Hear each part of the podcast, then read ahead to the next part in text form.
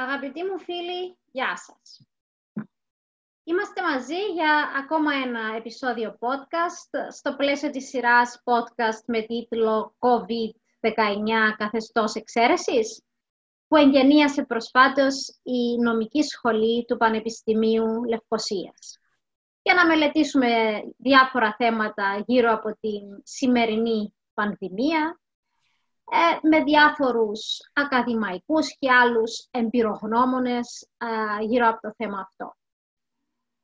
Σε αυτό το επεισόδιο podcast έχουμε μαζί μας τον Δόκτωρ Γιώργο Κέντα, αναπληρωτή καθηγητή στο Τμήμα Πολιτικών Επιστημών και Διακυβέρνησης της Νομικής Σχολής του Πανεπιστημίου Λευκοσίας.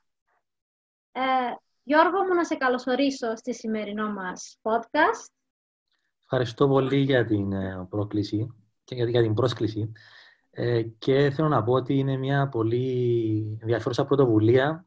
Έχω παρακολουθήσει ε, αρκετές από τις ε, προηγούμενες συζητήσεις και πρέπει να πω ότι αυτή η πρωτοβουλία έρχεται να συμπληρώσει έτσι μια δημόσια ανάγκη για συζητήσεις τέτοιου επίπεδου και ευχαριστώ πολύ για την ευκαιρία να κάνουμε τη συζήτηση αυτή μαζί σήμερα.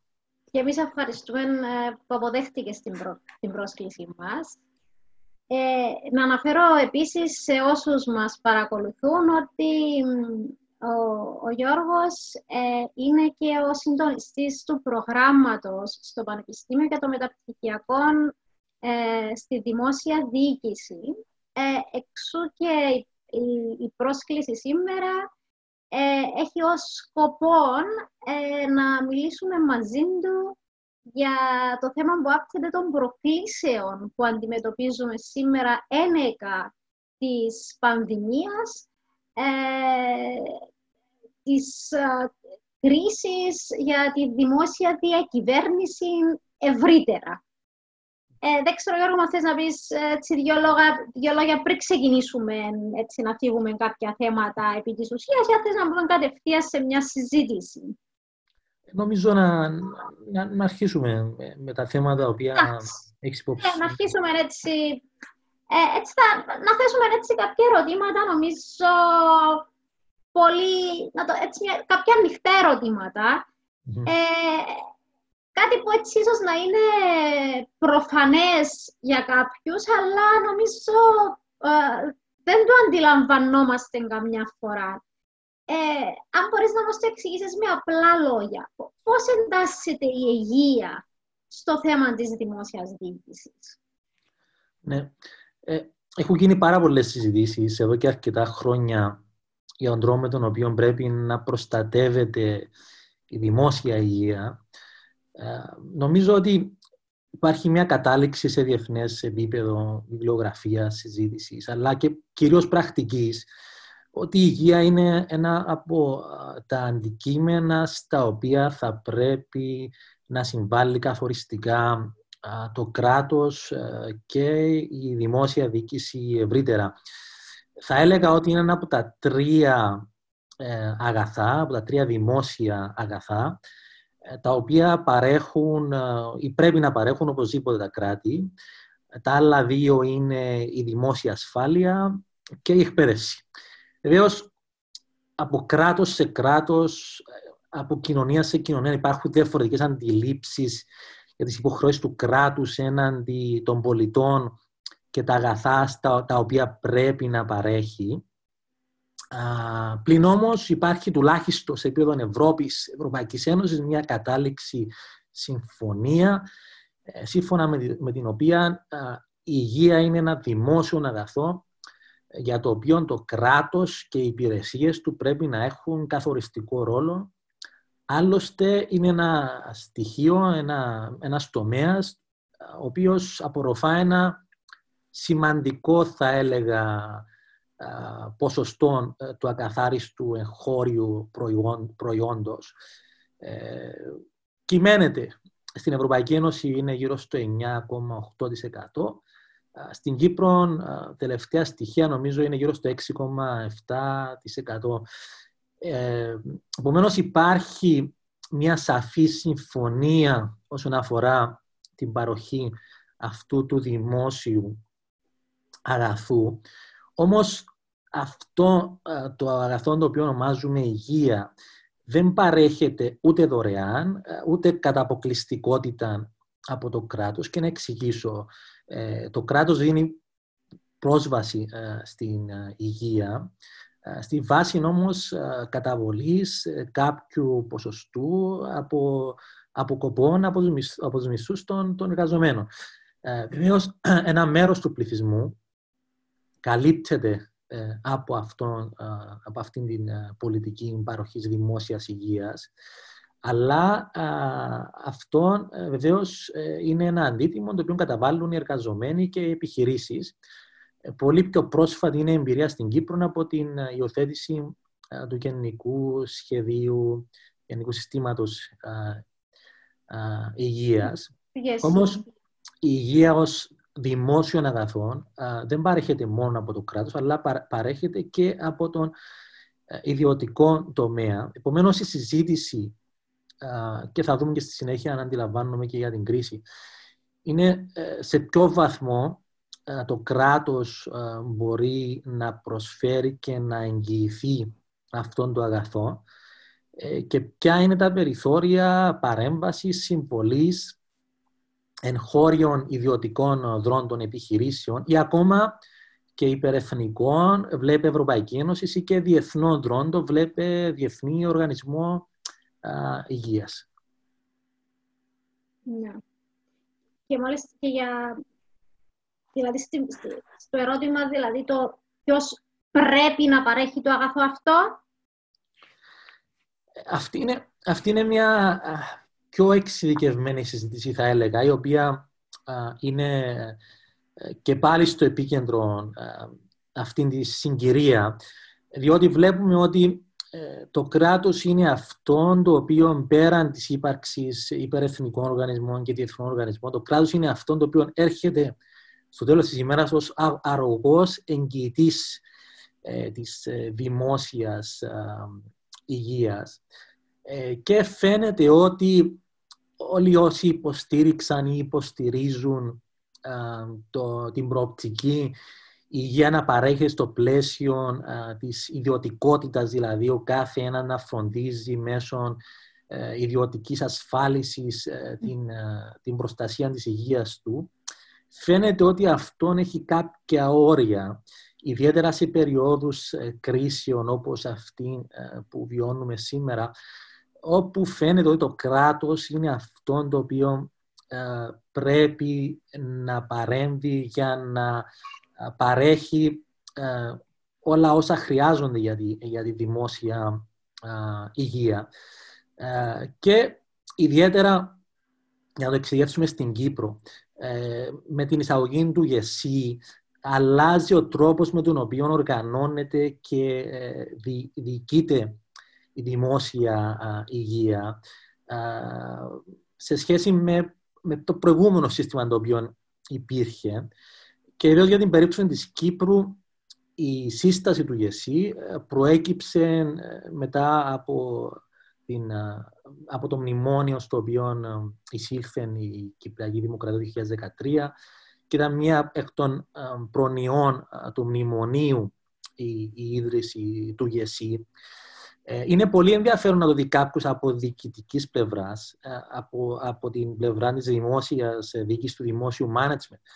Ε, διότι ε, πλέον στην Κύπρο ε, η δημόσια υγεία οργανώνεται, διοικείται και παρέχεται μέσα από ένα εντελώς διαφορετικό διοικητικό σύστημα, όπου πλέον τα νοσοκομεία, τα δημόσια νοσοκομεία, ο τρόπος με τον οποίο οργανώνονται, διοικούνται, είναι ε, εντελώς διαφορετικός από ό,τι ίσχυε στο παρελθόν. Υπάρχει προπολογισμός ο οποίος παρέχεται και διαχειρίζεται απευθείας ε, από τους θεσμούς οι οποίοι έχουν συσταθεί από τον ΟΚΙΠΗ ε, συγκεκριμένα. Και μπήκαμε στην Κύπρο σε μια διαφορετική εποχή και τη στιγμή που άρχιζε αυτή η νέα εποχή προέκυψε και αυτή η κρίση η οποία δοκιμάζει ναι. τη λειτουργία αυτού του συστήματος υγείας, αλλά Που δεν πρόλαβε βέβαια ακόμη να... Να, να λειτουργήσει, ναι. Να λειτουργήσει, να σταθεί στα πόδια του. Βλέπουμε ε, ταυτόχρονα ε, τον τρόπο με τον οποίο απαιτείται η συνέργεια και η συνεργασία ε, των δημόσιων και των ιδιωτικών οργανισμών παροχής υπηρεσιών υγείας. Και έτσι η απάντηση στο ποιος πρέπει να παρέχει αυτόν το αγαθό δίνεται τουλάχιστον στην Ευρώπη το κράτος πρέπει να, να εγγυάται την παροχή της ε, δημόσιας, της υγείας, της, της προστασίας της υγείας των, των πολιτών. Ε, όμως ε, αυτό δεν περιορίζει ε, την, αυτή την υπηρεσία στο κράτος, αλλά φαίνεται οι κρίσεις αναδεικνύουν το κράτος ως τον εγγυητή της παροχής αυτού του δικαιώματος, αυτού του δημόσιου αγαθού. Έτσι θέλω να σε ρωτήσω πώς μπορεί να χαρακτηριστεί η κρίση αυτή σε σχέση με, την, σε σχέση με τη λειτουργία της δημόσιας διοίκησης; Ναι, ε, βλέπουμε ότι αυτή η κρίση με τον, με τον κορονοϊό, η οποία είναι μια παγκόσμια κρίση, μπορεί να ε, παρατηρεί κάποιος κάποιες διεθνείς τάσεις και φαινόμενα τα οποία δίνουν μια ε, διάσταση ομοιοτήτων και κοινών προκλήσεων για όλα τα κράτη. όμως, στο κάθε κράτος, αυτό το οποίο παρατηρούμε είναι ότι το κάθε κράτος καλείται με εθνικά μέσα και αποφάσεις να διαχειριστεί αυτή την κρίση. Και φαίνεται ότι υπάρχουν δύο παράμετροι της δημόσιας διοίκησης, οι οποίοι προκύπτουν από τις δύο βασικές ανάγκες. Η μία είναι η επιδημολογική προσέγγιση, δηλαδή ένα ζήτημα προστασίας της δημόσιας υγείας και απόφασης επιβολής περιοριστικών μέτρων έτσι ώστε να περιοριστεί η διασπορά του ιού. Και από την άλλη παρατηρούμε ότι υπάρχει και οικονομική διάσταση. Και αυτά τα δύο συνδέονται. Αν παρακολουθεί κάποιος την καμπύλη της, εξέλιξης του ιού αυτού, η προσπάθεια της δημόσιας πολιτικής η οποία ασκείται από όλα τα κράτη από τα πλήστα κράτη θα έλεγα του κόσμου, είναι ότι μια προσπάθεια να ελεγχθεί η εξέλιξη α, της, α, της, της διάδοσης του ιού, έτσι ώστε το σύστημα υγείας να μην μπει κάτω από πίεση ε, για να μην, με την οποία να μην μπορεί να ανταποκριθεί όπως συμβαίνει στην Ιταλία, όπως ε, συμβαίνει και στην Ισπανία και ενδέχεται να, να συμβεί και στις Ηνωμένες Πολιτείες Αμερικής, τουλάχιστον σε κάποιες πολιτείες ε, τον είπα, φαίνεται ότι υπάρχει αυτή η πρόπτικη. Αυτά λοιπόν τα μέτρα, τα περιοριστικά μέτρα, έχουν άμεσον αντίκτυπο ε, στην οικονομική δραστηριότητα. Ο περιορισμός, ο εγκλεισμός στο σπίτι, η αναστολή της λειτουργίας επιχειρήσεων ε, και υπηρεσιών δημιουργεί, έχει έναν αντίκτυπο στη λειτουργία της οικονομίας με αποτέλεσμα να παρατηρούμε τις οικονομίες να παίρνουν σε ύφεση. Άρα η δεύτερη πρόκληση, η οποία αναδεικνύεται, είναι ε, η πρόκληση στα δημόσια οικονομικά, στη μείωση της οικονομικής δραστηριότητας, στα έσοδα του κράτους, αλλά και στον τρόπο με τον οποίο το κράτος θα έρθει να ενισχύσει ε, την οικονομική δραστηριότητα, τις επιχειρήσεις, ε, τους εργαζομένους, ε, τις ευπαθείς ομάδες ε, και όλες αυτές τις πολιτικές που βλέπουμε να εξελίσσονται ε, μπροστά μας. Βεβαίως, κάθε κρίση είναι μοναδική και ιδιαίτερη αυτή η κρίση μας δείχνει τον τρόπο με τον οποίο οι δημόσιες πολιτικές οι οποίες αποσκοπούν στο να προστατεύσουν τη δημόσια υγεία έχουν έναν αντίκτυπο αρνητικό πάνω στην οικονομική δραστηριότητα. Για να το πω απλά, η προσπάθεια ελέγχου και περιορισμού της εξάπλωσης ε, του ιού που αποβλέπει στο να προστατεύσει το σύστημα δημόσιας υγείας οδηγεί, έχει ένα αρνητικό αποτέλεσμα ε, στην ε, οικονομική δραστηριότητα ε, σε εθνικό επίπεδο, που βεβαίως αντανακλά αυτή η τάση και τη διεθνή οικονομική δραστηριότητα. Άρα εδώ το κράτος προσπαθεί να αναπτύξει πολιτικές οι οποίες είναι συγκρόμενες μεταξύ τους. Δηλαδή η προσπάθεια προστασίας της δημόσιας υγείας φέρνει αρνητικό, αρνητική επίδραση ε, πάνω ε, στη δημόσια οικονομία. Άρα οι προκλήσεις είναι περίπλοκες και ενώ κάθε κράτος προσπαθεί να τις αντιμετωπίσει με εθνικές πολιτικές, αυτό σε κάποια στιγμή θα το δούμε να έχει και μια διεθνή διάσταση την οποία βλέπουμε αλλά δεν μπορούμε να εκτιμήσουμε επακριβώς αυτή τη στιγμή. Ακριβώς. Ε, δηλαδή βλέπουμε αυτήν την πολυεπίπεδη κρίση ουσιαστικά ε, να, να ταλανίζει σήμερα τα κράτη. Ναι. Που, που στο τέλος της ημέρας θα ερμηνευτεί με όλους αυτούς τους τρόπους τους οποίους έχεις επεξηγήσει. Θα με επιτρέψεις εδώ, όπως έχω παρακολουθήσει και άλλες συζητήσεις συναδέρφων, εδώ υπάρχουν και άλλες επιπτώσεις στη δημόσια πολιτική που αφορούν την κοινωνική συνοχή, το ναι. δίκαιο, ναι. τα ανθρώπινα δικαιώματα. Βεβαίως, ναι, ναι. Ε, θεωρώ όμως αυτές οι δύο παράμετροι, δηλαδή της δημόσιας υγείας και των δημόσιων οικονομικών και, και κατ' επέκταση της επιχειρηματικής δραστηριότητας, είναι οι δύο βασικές παράμετροι, οι βασικοί άξονες. Αλλά δεν μπορούμε να παραβλέπουμε ούτε να αγνοούμε ε, ότι ε, υπάρχουν και άλλες πολύ σοβαρές, όχι μόνο από πλευράς ε, ακαδημαϊκής έρευνας, συζήτησης ε, και ανάλυσης, αλλά είναι πραγματικά τα προβλήματα, τα ζητήματα τα οποία προκαλούνται στη δημιουργία κοινωνικής συνοχής, προστασίας ανθρωπίνων δικαιωμάτων, συνταγματικών ε, ελευθεριών, κατοχυρωμένων ε, και, και πάρα πολλά άλλα τα οποία μπορεί να δει κάποιος. Όπως και ο πλευράς ε, δημόσιας διοίκησης και δημόσιου management. Και αυτή είναι μια ειδική ενότητα, την οποία αν θέλεις μπορούμε να δούμε, είναι ότι σε περίοδους κρίσης το, το παράδοξο το οποίο παρατηρείται είναι ότι υπάρχει μια άμεση αναστολή ή και ακύρωση των οποιονδήποτε σχεδιασμών ε, δημόσιας πολιτικής έχουν ε, γίνει ε, μέχρι τη στιγμή που ξέσπασε μια κρίση. Για παράδειγμα, για να επικεντρωθούμε στην Ευρώπη, στην Ευρωπαϊκή Ένωση, εδώ και αρκετά χρόνια, και αυτό το είδαμε ιδιαίτερα με την προηγούμενη κρίση, τον κύκλο της προηγούμενης κρίσης, οικονομικής κρίσης, στην Ευρωπαϊκή Ένωση υπάρχει μια προσπάθεια να, να οικοδομηθεί μια συνείδηση ε, μεσοπρόθεσμου σχεδιασμού και διαχείρισης των δημόσιων ε, οικονομικών σε βάθος τριετίας.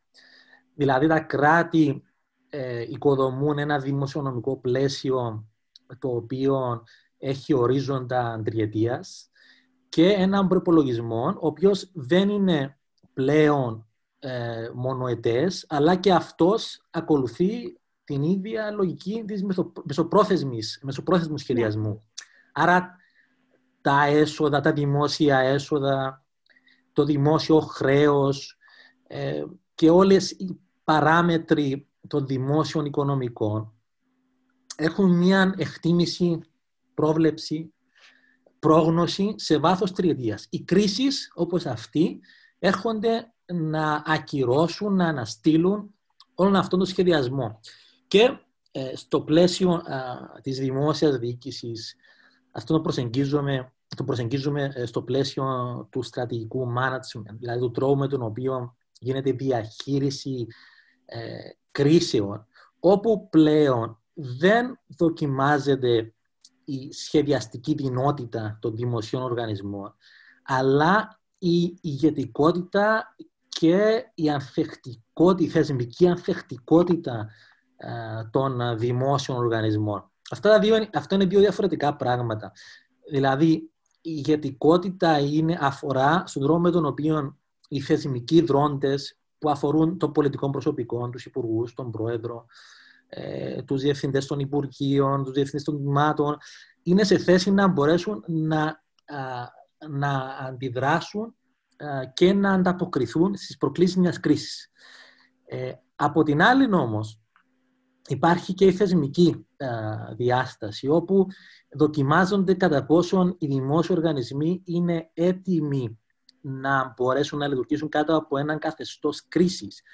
Που οι κρίσεις τέτοιου είδους χαρακτηρίζονται από, όπως σωστά είπες, στην, ε, μια πολυεπίπεδη και πολύπλοκη κατάσταση, αλλά και το απρόβλεπτο. Δηλαδή υπάρχει μια μη προβλέψιμη, ένας μη προβλέψιμος ε, άμεσος ορίζοντας, ε, στον οποίο γίνονται, γίνονται, λαμβάνονται αποφάσεις, ε, εκπονούνται πολιτικές, το αποτέλεσμα των οποίων όμως δεν μπορεί να είναι γνωστό, διότι υπάρχει αυτή η αβεβαιότητα. Ναι. Έχεις απόλυτο δίκιο και οι καταστάσεις ε, επίσης είναι, όπως είπες και εσύ πάρα πολύ σωστά, έχουν τόσες και τόσες άλλες, ε, θα έχουν και στο μέλλον, δηλαδή στο εγγύς μέλλον, ε, και τόσες άλλες επεκτάσεις ε, που, που, που αυτή τη στιγμή διαφαίνονται. Δηλαδή, το, ε, τις πολλαπλές κοινωνικές, αν το θέλεις, διαστάσεις αυτής της κρίσης, που ήδη έχουμε ξεκινήσει να διαβάζουμε κάποια πράγματα, όπως την έξαρση της ε, ενδοοικογενειακής βίας, ε, αλκοολισμών. Ε, αυτά είναι πράγματα που σιγά σιγά, αν ο κόσμος ίσως μείνει για πολύ καιρό σπίτι, ε, ναι. κάποια από αυτά τα κοινωνικά προβλήματα ίσως να Δυστυχώς, βέβαια, να... Ναι, συμφωνώ, μαζί σου, συμφωνώ ναι. μαζί σου ότι ενώ επικεντρωνόμαστε καμιά φορά και οι επιστήμονες έχουμε αιμονές με το να βλέπουμε τα κύρια και να παραβλέπουμε αυτά τα οποία μπορεί να θεωρηθούν δευτερεύοντα. Αλλά όταν μια κοινωνία δεν είναι υγιής και η υγεία μιας κοινωνίας αφορά ε, τόσο στη, υγεία, ναι. ναι στη, στη, διάθρωση, αλλά ε, και στον τρόπο με τον οποίο συνδέονται ε, οι άνθρωποι μεταξύ τους. Και αυτή τη στιγμή έχουν ανατροπεί και τα δύο. Δηλαδή, η φυσιολογική διάρθρωση της κοινωνίας, η οποία αφορά με την καθημερινότητα της κινητικότητας, της ρουτίνας, της εργασίας, της παραγωγικότητας, των, των συνηθιών των, του κάθε ανθρώπου, ε, ανατρέπεται. Επομένως, αυτή η κοινωνική διάσταση, η οποία έχει πολύ, πολύ, έντονη, ε, πολύ έντονο το στοιχείο της, της ψυχολογίας. Ε, εδώ πρέπει να, να, σημειώσω, για παράδειγμα, ε, δύο περιπτώσεις που έχω εξετάσει. Η μία φορά στην, στην πολιτεία της Νέας Υόρκης, όπου εκεί ο κυβερνήτης είχε καλέσει άμεσα τους ειδικούς ψυχολόγους και είχε ανοίξει μια γραμμή ε, ψυχολογικής στήριξης ε, των, των πολιτών, στην οποία δήλωσαν ε, το πρώτο κύμα εθελοντών, πέραν των 40.000 ανθρώπων. από ό,τι γνωρίζω, λειτουργεί κάτι ανάλογο και, και στην Κύπρο. Απλώς βλέπουμε ότι σε μεγάλες πόλεις όπως είναι η Νέα Υόρκη, που σε πληθυσμό δεν είναι τόσο μεγάλη σε σχέση με άλλες πολιτείες της, της Αμερικής, αλλά είναι μια πόλη που χαρακτηρίζεται από την ε, μεγαλύτερη, να το πω έτσι αντιφατικά, με τη μεγαλύτερη πυκνότητα διαφορετικών προσεγγίσεων. Ε, δηλαδή υπάρχουν όλες οι τάσεις και όλες οι προσεγγίσεις που μπορεί να, να, να συναντήσει κάποιος στον κόσμο υπάρχουν ε, στη Νέα Υόρκη. Ε, επομένως, όλο αυτό το σοκ ε, προκαλεί κοινωνική αναστάτωση. Παρόλο που πρέπει η προσπάθεια να επικεντρώνεται και ορθώς επικεντρώνεται ε, στη δημόσια υγεία ε, και στην οικονομική διάσταση. Αλλά δεν πρέπει να παραβλέπονται όλα αυτά. Το άλλο παράδειγμα, το οποίο με έχει, προκαλέσει θετική εντύπωση επίσης, ε, είναι στη Γαλλία. Στη Γαλλία ο Γάλλος πρόεδρος έχει καλέσει σε εθελοντική συνεισφορά των πολιτών για όλες τις παραμέτρους της διαχείρισης της κρίσης που αφορούν από το πιο απλό, να πω ένα παράδειγμα, ε, ότι υπάρχουν άνθρωποι ευπαθών ομάδων που είναι στην κατηγορία των ευπαθών ατόμων, τα οποία δεν μπορούν να αυτοεξυπηρετηθούν, δεν μπορούν να ψωνίσουν, να, να εξυπηρετηθούν. Ε, και πάρα πολλά άλλα. Λοιπόν, ε, στο πρώτο κύμα δήλωση εθελοντών ε, υπήρξε ανταπόκριση 100.000 ανθρώπων. Επομένως, βλέπουμε ότι οι κοινωνίες, παρόλο που η πολιτεία επικεντρώνεται σε αυτά τα δύο, στη δημόσια υγεία ε, και στα δημόσια οικονομικά, ε, γενικά στην οικονομική δραστηριότητα, οι κοινωνίες αναπτύσσουν ε, τα δικά τους αντανακλαστικά και πρωτοβουλίες. Και αυτό έρχεται να, να, έρχεται να συμπληρώσει, αν θέλεις, για να, το, για, το, για να το επεκτείνω στο πλαίσιο του, του γνωστικού πεδίου που αποκαλούμε δημόσια διοίκηση, έρχεται να, να, να προσεγγίσει την έννοια της δημόσιας διακυβέρνησης. Ότι δηλαδή ε, αυτή η στενή αντίληψη της δημόσιας διοίκησης ότι είναι ε, δουλειά του κράτους να διαχειριστεί ε, τα πάντα όσον αφορούν το δημόσιο χώρο, αυτό δεν υπάρχει. Και αυτό το γνωρίζουμε και μπορούμε να αναφέρουμε πάρα πολλά παραδείγματα, αλλά επί της ουσίας και το βλέπουμε αυτό πιο έντονα στις κρίσεις, οι ανάγκες παροχής δημόσιων υπηρεσιών δεν μπορούν να εξυπηρετηθούν, ιδιαίτερα σε μεγαλύτερες ε, κοινωνίες και κράτη ε, από την Κύπρο, ε, από το κράτος. Και εκεί είναι που φαίνεται ο ρόλος και συνεισφορά μη κρατικών οργανισμών, εθελοντών, κοινωνικών επιχειρήσεων και άλλων δρόντων όπου η έννοια της διαχείρισης των αναγκών, των δημόσιων αναγκών, εξυπηρετείται όχι από το κράτος κατά ανάγκη, αλλά από πολλούς δρόντες οι οποίοι συνεισφέρουν στην αντιμετώπιση των αναγκών που προκύπτουν. μου, ε, εξ αφορμής ε, και αυτών των, παραδειγμάτων που έδωσες, να, να μου επιτρέψεις να εκμεταλλευτώ λίγο το γεγονός ότι τον τελευταίο ε, καιρό διαμένεις και στο Βέλγιο, στις Βρυξέλλες.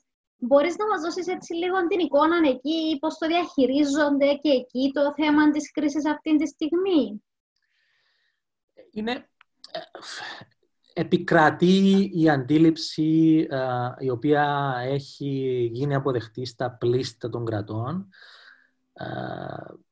με βάση αυτές τις, τις ίδιες δύο προτεραιότητες.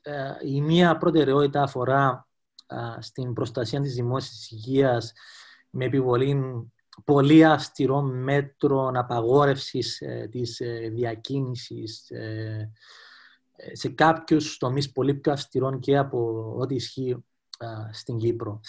Ε, για παράδειγμα, το μέτρο που αφορά στην ειδοποίηση για, για την έξοδο από το σπίτι, αυτό ισχύει πολύ νωρίτερα από ό,τι ίσχυε ε, στην Κύπρο, από ό,τι έχει αποφασιστεί. Ε, Βεβαίως, υπάρχει εδώ μια ιδιαιτερότητα στο Βέλγιο. Το Βέλγιο είναι μια ομόσπονδη χώρα τριών περιφερειών ε, της Βαλονίας, ε, των Βρυξελών ε, και της Βλάνδρας. Και η διασπορά του ιού είναι ασύμμετρη, παρόλο που σε αναλογία πληθυσμού υπάρχει μεγαλύτερη πυκνότητα διάδοσης στις Βρυξέλλες κατά αναλογία σε χίλιους κατοίκους. Εν σε απόλυτων αριθμών περιστατικών αλλά και θανάτων, ε, η Βλάνδρα έχει, οι Φλαμανδοί ε, δηλαδή, έχουν τα περισσότερα κρούσματα και ανθρώπινες απώλειες. Και εδώ ε, υπάρχει, υπάρχουν και τα εξής δύο που μπορεί να αναφερθούν και να ενδιαφέρουν όλοι όσοι μας παρακολουθούν. Το πρώτο είναι ότι εδώ στο Βέλγιο την διαχείριση της κρίσης σε, επίπεδο, σε ομοσπονδιακό επίπεδο έχει, έχει αναλάβει μια υπηρεσιακή πρωθυπουργός, ε, διότι δεν έχει συσταθεί κανονικά κυβέρνηση και αυτό είναι σύνηθες στο Βέλγιο. Και το δεύτερο είναι ότι στην προχθεσινή απόφαση, αυτό δεν αναφέρθηκε, δεν το είδα να γράφεται κάπου, εν πάση περιπτώσει, στην προχθεσινή απόφαση του Ευρωπαϊκού Συμβουλίου, δηλαδή Συνόδου Αρχηγών Κρατών και Κυβερνήσεων, όπου λήφθηκε η απόφαση για για τα μέτρα τα οποία θα ληφθούν, ε, το Βέλγιο τήρησε αποχή ε, και ο λόγος είναι ότι οι Φλαμανδοί ε, διαφωνούν στον τρόπο με τον οποίο θα γίνει κατανομή της οικονομικής βοήθειας η οποία θα έρθει από την Ευρωπαϊκή Ένωση. Ε, επομένως, και μέσα στην κρίση, αυτό νομίζω είναι το, σημείο, το ενδιαφέρον σημείο, μέσα σε αυτήν την κρίση, ε, στοιχεία πολιτιακής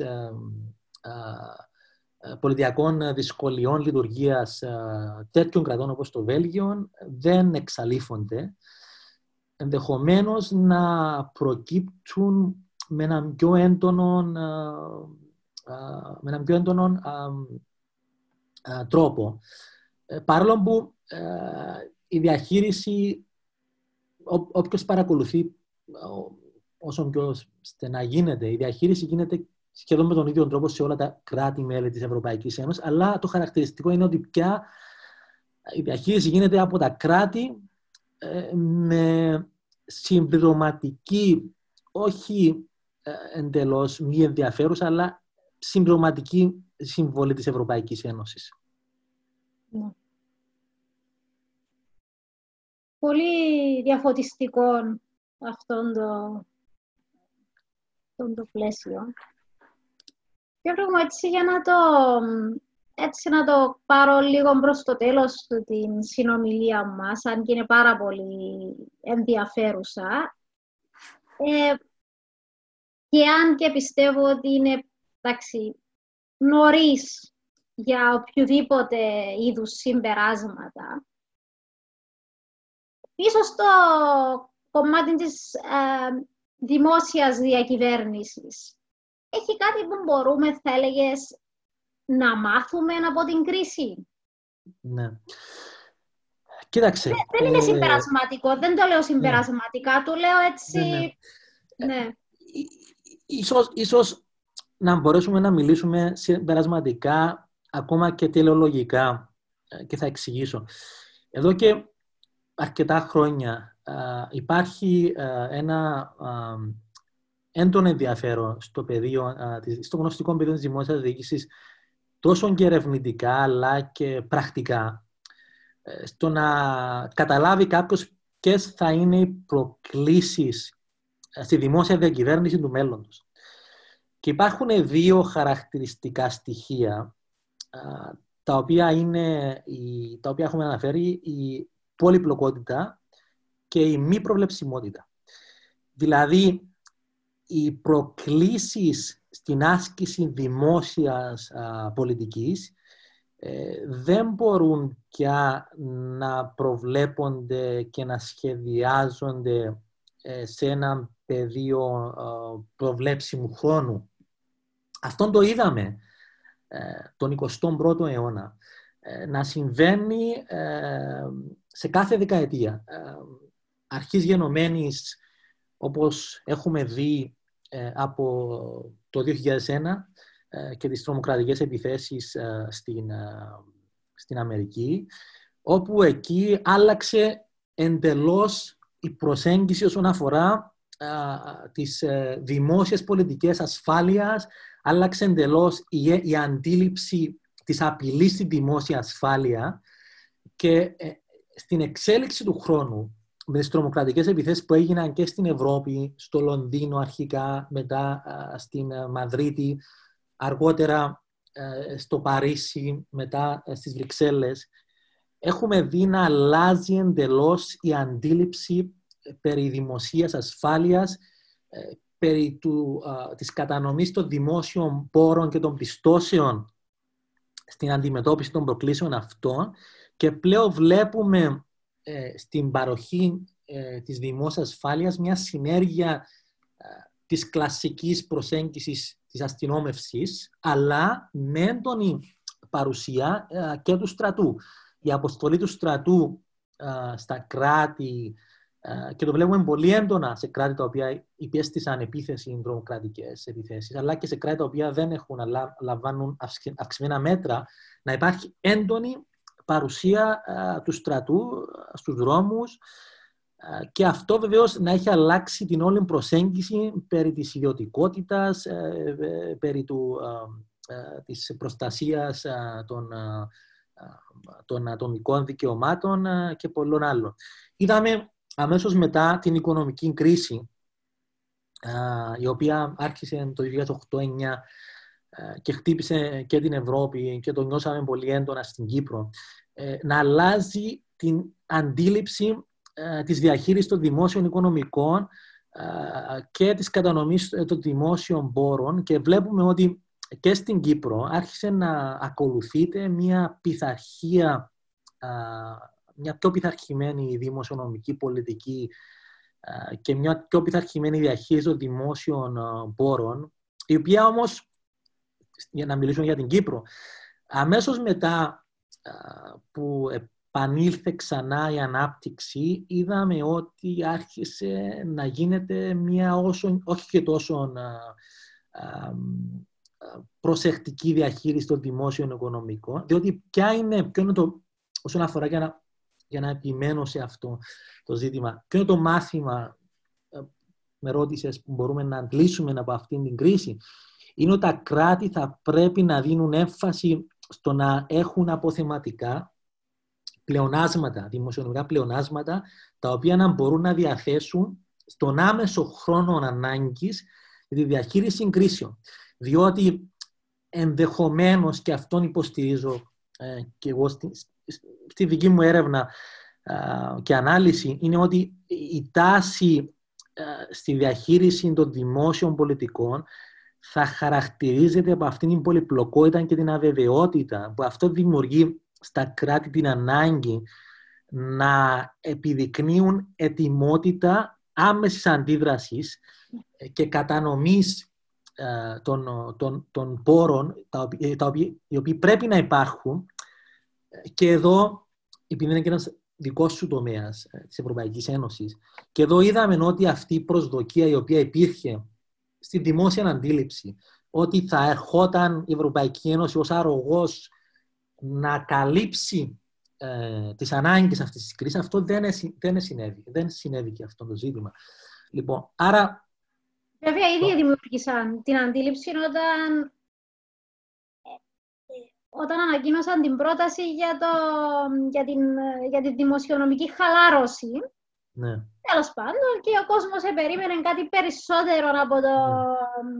Ναι. ή περιμένει τέλος πάντων. Δεν είμαι σίγουρη κατά πόσο περιμένουν ακόμα. Υπάρχει, νομίζω, αυτή η κρίση ήταν και μια δεύτερη ευκαιρία.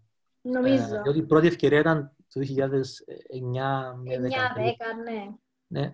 να, να υπάρξει αντίληψη ε, στον πιο δυνατό, στο μέγιστο βαθμό ε, το τι πραγμα, πώς πραγματικά δουλεύει η Ευρωπαϊκή Ένωση πάνω σε αυτά τα ζητήματα. Βέβαια είναι ένα άλλο θέμα συζήτησης. Ναι, ναι, ναι. Αλλά για να επιμείνω σε αυτό ε, το οποίο συζητάμε, αυτό, μαθήματα που πρέπει να αντλήσουμε. Άρα, το πρώτο μάθημα είναι ότι η κανονικότητα που θα χαρακτηρίζει τις προκλήσεις στη δημόσια διακυβέρνηση και δημόσια πολιτική είναι η απροβλεψιμότητα και η περιπλοκότητα.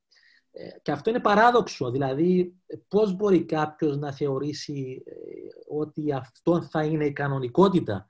Ε, εγώ θα έλεγα ότι η δημόσια διοίκηση θα πρέπει να δουλεύει με μια προσέγγιση ενός μοντέλου κυκλικών κρίσεων. Δηλαδή, εκεί που θα τελειώνει ε, μια κρίση θα είναι η έναξη ε, της αιτιότητας για την ανάδειξη της επόμενης κρίσης. Τουλάχιστον οι πρώτες τρεις δεκαετίες αυτόν μας έχουν διδάξει.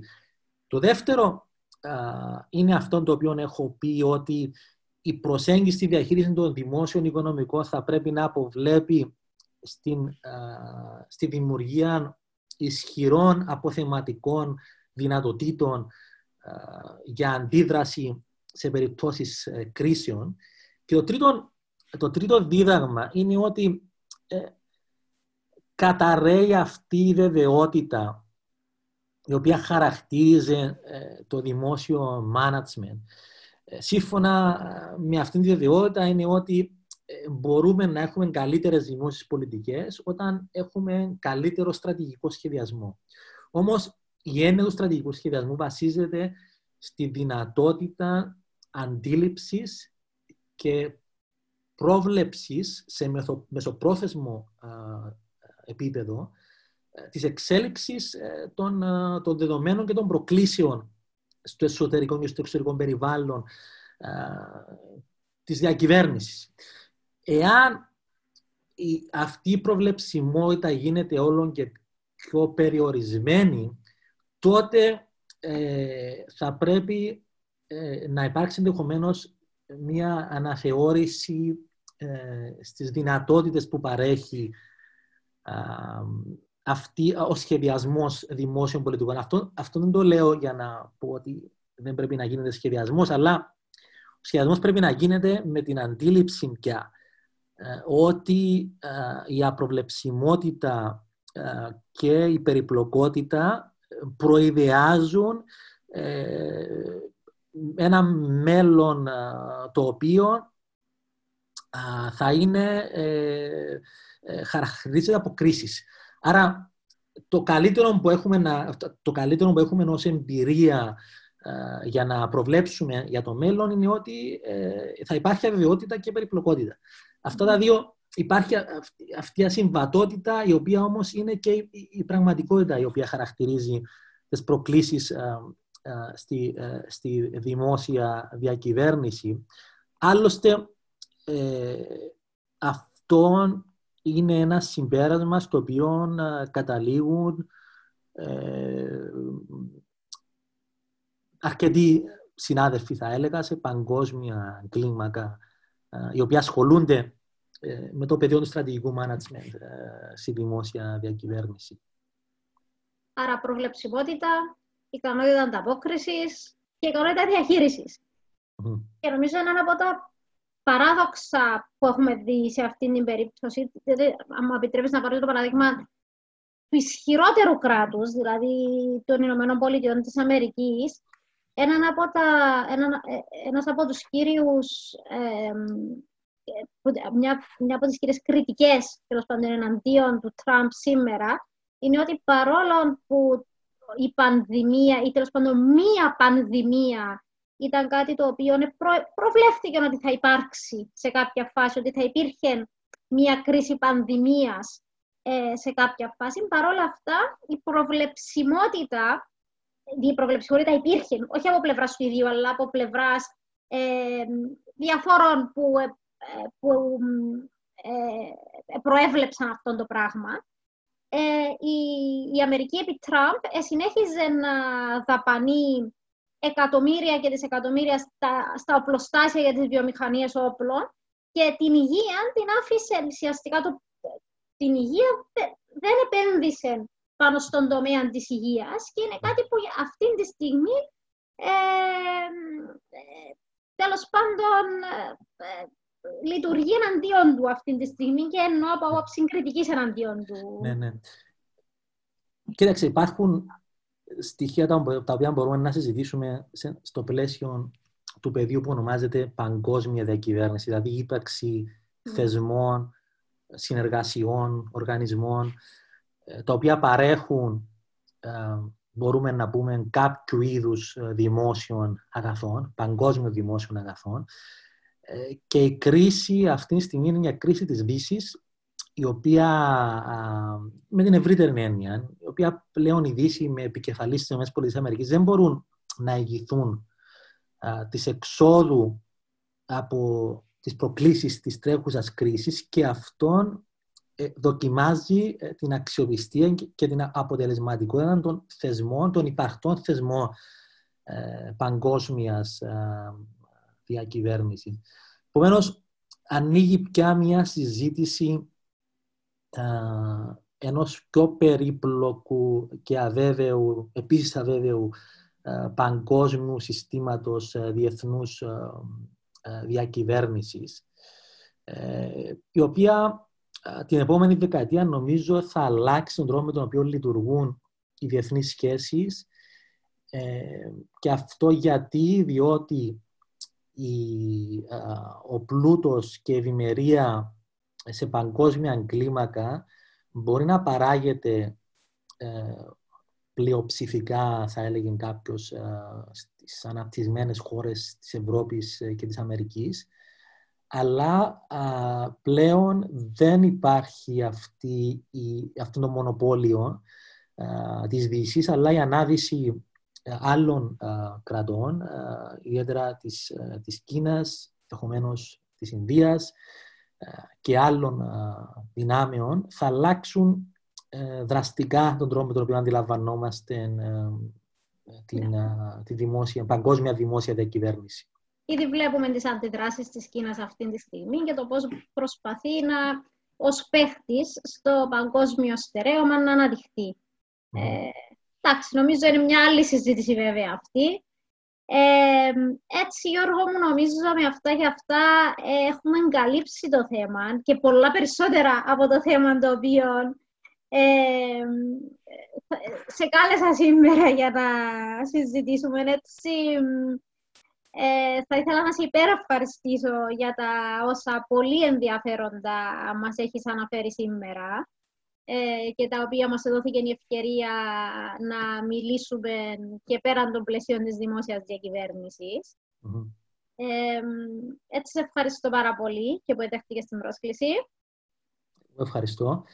Εύχομαι καλή συνέχεια στο έργο που ανέλαβε η σχολή μας ε, και εύχομαι να καταφέρουμε έως πανεπιστημιακοί να συμβάλλουμε ε, στη δημόσια συζήτηση, διότι άλλωστε ένας κεντρικός ρόλος της αποστολής ε, των πανεπιστημιακών είναι αυτός, δηλαδή να, να, να απλοποιούν και να διαδίδουν τις γνώσεις και τις απόψεις τους στην ευρύτερη κοινωνία με τα μέσα, τα τεχνολογικά τα οποία έχουμε πια στη διάθεσή μας.